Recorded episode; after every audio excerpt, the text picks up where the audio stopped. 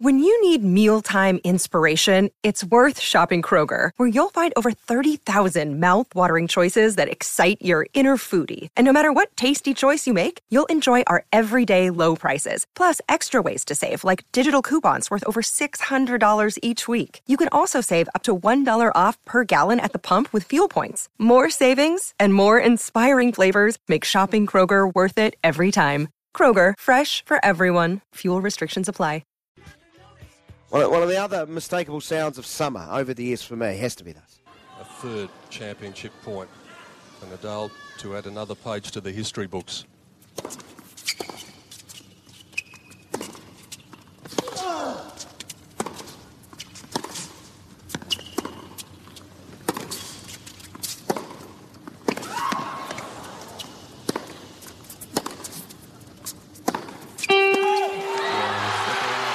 Another five set epic from the two best players in the world.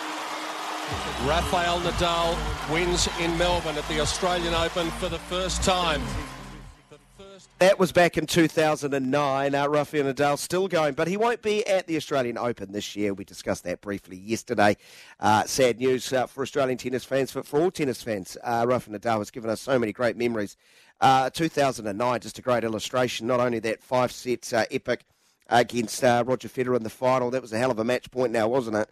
Uh, but he also um, had an extraordinary ride on the way there. I remember the game against Verdasco that I think went over five hours.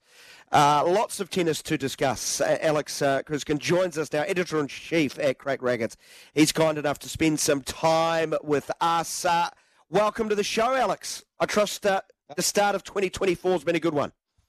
It is a pleasure to be here. I will say I'm extraordinarily jealous of people who are still on holiday. Shout out to them. Their life is going so well. and I hope to be one of those people someday. For the meantime, I will be more than happy to speak with you. It's always great to be here.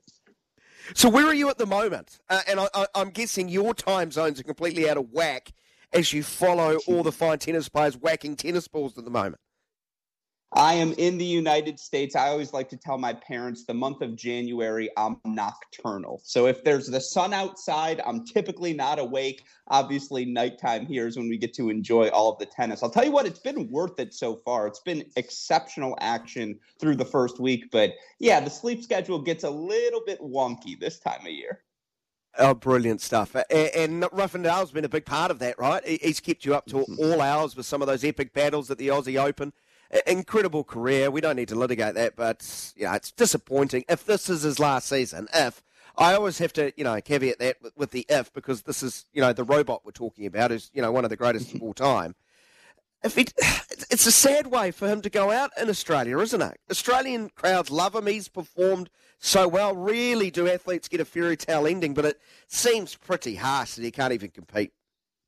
No, it, it's horrible. And I think no one is more disappointed about it than Rafael Nadal, who wants to be out on court. He's worked so hard to come back over the last year and looked pretty darn good through his first two matches. Now, obviously, in that third one, he tweaked something that caused the strain that ultimately has him withdrawing. But this speaks to Rafael Nadal as an athlete. I think what everyone's always enjoyed so much about him is the fact that he has one speed. It's 110% mm. Rafa Nadal at all times. And if he can't perform at that level, he doesn't want to go out there on court because he doesn't want to give the fans, he doesn't want to give himself anything less than everything he has. And I do think the reason he pulled out of this event is to try and preserve the rest of this season. It sounds like this is more precautionary than something that will keep him out for the remainder of the year, but certainly a bummer that we don't get him at the year's starting major. Rafael Nadal and Hip, when you hear those two uh, mentioned together in the same sentence, you, you have to take pause, don't you, and take a deep breath. It's been an ongoing issue. Yeah, it's been the biggest issue in his career. Again, someone who plays with so much passion, so much energy. He's pushed the human body to its limits. And obviously, at this stage of his career, 37 years old, which is a crazy number to say out loud because he still acts and gives effort like he's 22. Like he can go out there, dive, bruise himself up, and yeah. recover the next day. And sadly, I just, that hasn't been the case. Playing full noise, and you know, from like like he was back in the day when he wore those horrendous three quarter shorts. Like uh, no, they weren't shorts; they were like long pants. Remember those? Yeah. Oh, I have a theory that the way Rafael Nadal wins his. I'm glad you bring this up because this is yeah. a subject near and dear to my heart. I think his final major, not only should he bring those capris, as we call them here, back, Ooh. but he should also shave his head. Like that's the missing piece. It's time for the hair to go. It's it's obviously in full retreat. Shave the head, bring back the capris. That's one more major title. And of course, the capris can't fit properly, right? They're going to be a little bit too tight at the back. They've got to be a little yeah, bit too tight at the back. Yeah. Well, if he's not if he's not nudging on the pants, then something's going horrible in the match. Alex, t- tell me about your nocturnal activities as you try to keep up with all of it, because there's a lot. There's a spate of tennis events going on with all sort of, you know, funneling in towards Melbourne in the first uh, major of the year, the first Grand Slam of the year. So, you know, do, do you dip in and out of all of them? Is, is there one event that has more stars that you, you gather more information out of?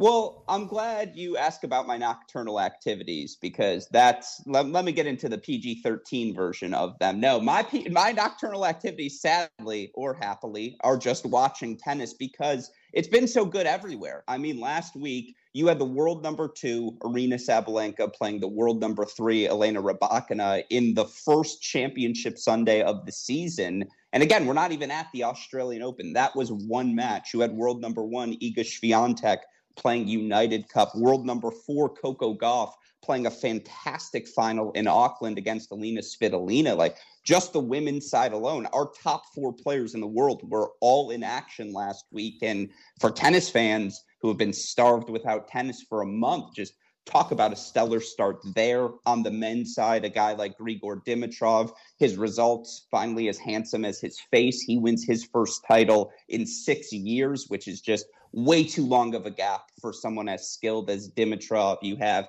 you know, a guy like Andre Rublev, who's been a top eight player now, what, four consecutive seasons. He wins a title to kick off his year. Djokovic loses to Alex de Minaur in Australia.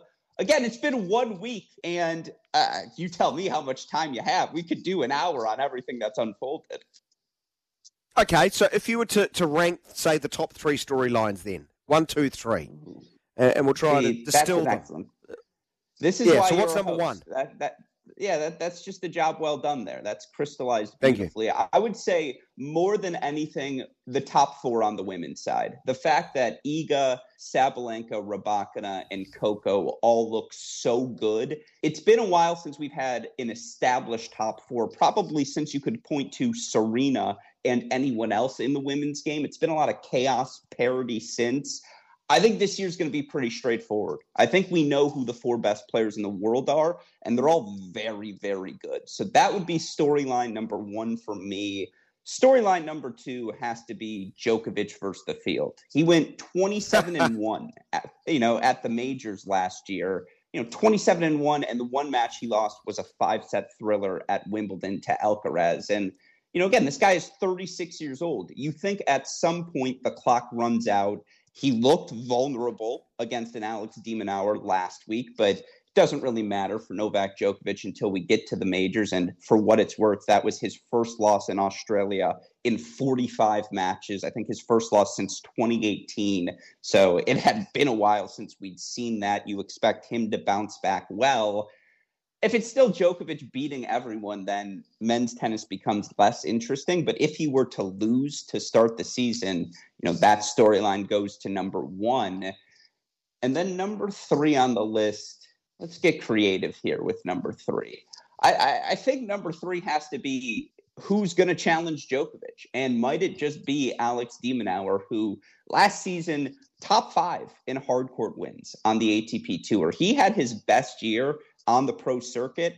And one of the things I always like to joke about, he's the oldest 24 year old in the world in the sense that he's been a part of our lives for six years now, right? You feel like you know that story. At the yeah. same time, he's 24. Like, what were you? I can't tell you. My nocturnal activities at 24 looked a lot different than they look now. And this is a guy who I just think is going to continue to get better. It, that would be the fun wild card, I would say, going in. That would be my third story. Well, perfect start for him to beat Djokovic to start a year. You know, what a kick start for him to, to, to potentially have a career year, as you think could realistically happen. Yeah, not just Djokovic, but he beats Alex Zverev in the next match as well. And that was just one of those special moments. I always like to say, you know, tennis, you're on the road so frequently, right? And it's rare you get to play a match in front of a home crowd. But against Germany in that United Cup, de Minaur representing Australia, you know, down one love. His team gets eliminated if he loses. He's playing the number six player in the world, comes back from a set down and beat him, and was clearly the better player. Had, you know, played with more gumption, dare I say, down the home stretch. Yeah. He is playing some really good ball right now. And in front of a home crowd, it just feels like if it's ever going to fall in line, this might just be the year. So I'm working my way back from three now to two to Djokovic. We shouldn't be surprised, though, should we? We shouldn't be surprised. He, like, here's a recent example. Roger Federer at 36, 37 had that sort of late late career resurgence. He won uh, multiple Grand Slams, sort of what 2017, 18 from memory. Oh, we, Djokovic could run the table again, couldn't he? This year, he could go 27 and one or whatever all that number was that you threw out. You're absolutely right. I think it would be more likely that he does that than he falls off and has some dramatically poor season because he has been this ridiculously excellent now for 15 years. And just again, 36 year olds aren't supposed to be this good. Last year, he wins 90% of his matches. That's happened fewer than 10 times in men's tennis history. Not just 10 times by 36 year olds, no, 10 times period by any players, himself included in the past, I think on two different occasions. Just like, you're not supposed to do that. I look, I'm, am I the best? At biology and chemistry and those things? No, that's why I talk tennis for a living now. But in my day, biology's supposed to slow you down by the time you're 36 years old and it's been anything but for Novak Djokovic. You feel like this version of him might just beat his 25, his 22 year old self and just like you're not supposed to say that about humans. So I, I, at some point again, Mother Nature claims to be undefeated. Is she taking her first L with Djokovic? Some scholars are asking. uh, Djokovic should start pretty warm favourite for the Aussie Open, right? Um, I, there's only one thing more certain in the history of men's tennis than Djokovic at the Aussie Open. That's Nadal at uh, Roland Garros. Do you see anyone getting close to him in 2024, or is it title number 11? 11 people, 11 in Australia alone, that would be. That's ridiculous. Like I think the number is like mm-hmm. seven people in men's tennis history have won 10 majors. He's gonna win, he's going for his 11th at one event. Just speaks to how good he's been at the, I'm I appreciate how you framed it there. You're right. It's only Nadal at the French Open. That's the only thing that's better than Djokovic in Australia.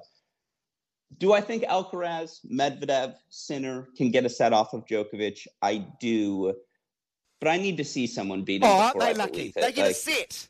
They get a little set yeah. off Novak. yeah, a little set. You can have a little set. Have that set. I'll take yeah. the, I'll take number eleven. And even that feels a little generous. Like I'm trying to be kind here. I no listener wants to hear, oh, it's going to be a Djokovic runaway, but that's the operative thinking until someone proves otherwise. Uh, top of the pops on your list was uh, the women's game. Um, you know, positive start for a number of players as uh, uh, um, have uh, outlined to us. But how does these sort of individual games sort of shake up um, and likely to handle, which we all know, pretty challenging conditions at Melbourne? There will be some stories about heat at some stage. Uh, th- that's a given. So, so tell, give, give, us a bit of a rundown of, of how the contenders are looking uh, and how you think they will play out over the course of the fortnight of Melbourne. It's fascinating because the player who's getting no discussion right now, Naomi Osaka, who, by the way, has won Australia twice, like she's just a wild card floating in the draw somewhere. And if she plays her best tennis, I'm still not willing to write her off. But I do think there's a, a clear cut top fours emerged. And yeah, uh, you know, again, I this is what I do. I'm going to nerd out with you a little bit here, throw some stats your way. Number four on the list would be Coco Gauff who, of course, just won her first U.S. Open title back in September. If you watched her in Auckland last week, whatever her bicep workout was this offseason, I need to get on it ASAP. Like she is just measurably stronger and just looked so exceptional on her way to defending her title in Auckland last week. She's now 29 and 4. 29 and 4 since the start of August last season. You know, those four losses to two top five players in Swiatek and Pegula. You have to be the best in the world right now if you want a shot at beating Coco Gauff. And yet I think she's four on the list because you look at the power tennis being played right now by last year's Australian Open finalists, whether it's Elena Rybakina, who, by the way, just beat Aryna Sabalenka 6 love 6 3 to win the Brisbane title. Sabalenka, your defending Australian Open champion. I mean, she dropped two sets in Brisbane. They happened to be in the final against the Rybakina, who was playing best tennis in the world level tennis. Like they are both playing world number one stuff and yet they can't be the number one contenders because I'm not convinced that Iga hmm. Swiatek isn't going to end her career as the greatest of all time. Like she is off wow. to that good of a start already. The fourth youngest player ever to win four major titles. She enters this Australian Open at the most casual 16 match win streak that no one is talking about, but it's just like, yeah, but Iga always wins 16 in a row. It's like, yeah, but she's won 16 in a row and she's won 32 of her last 34 sets. And like, it's just sometimes you watch her play Uh, the stat I always turn to, and again, this is a really nerdy one, so alert to all the listeners. You might want to pull over here before you start laughing. She breaks serve 50% of the time over her last 52 weeks. 50%. Jeez. So every other wow. service game, I'm sorry, she's breaking you. Like, oh, that's, that's cute you held, but like, yeah, it's just like mathematically you're not supposed to do that and so i just think all these players are playing so well they're all so young 25 and under things are going to get good and it could all start at this australian open alex what a treat having you on the show learned so much thank you very very much uh, bank some sleep my friend uh, long long well, I was going to say uh, days ahead. It's m- nights into early mornings where you're going to be. Uh, thanks so much for your time. Go well. It is my pleasure to be here. Appreciate you all having me and enjoy this Australian Open. Alex uh, Gruskin joining us there, editor in chief at Cracked Rackets. Clearly knows his stuff. Love the passion for the sport, of course. I uh, got a bit of tennis to digest before that. ASB Classic, of course, and events in Australia. But uh, the Australian Open is uh, fast approaching. Just a few days away now. Can't wait for it. Wonderful time of year for New Zealand sports fans, isn't it? Park up on the couch. I'll go to bed in 20 minutes. Hey, Joe, I'll go to bed in 20. Three and a half hours later, mm, maybe I could do the late game. Maybe, maybe I can. Maybe I can stay to the late game. I'm struggling to stay fantastic. up to watch the ASB uh, Classic at the moment because of our early starts. Do you know what I've really enjoy, uh, enjoyed? And, and, I can't believe I'm going to tell on myself here, considering I'm a commentator. But in, in, recent years, you can just have the sound of the game. Like you can actually stop the commentators, or or go to those feeds, just live feeds of the courts. Fabulous to watch and doze. When you get to my age, 44, mate, watching sport and dozing, national pastime, isn't it? Excellent stuff. Nearly 23 minutes after 7, back after the break.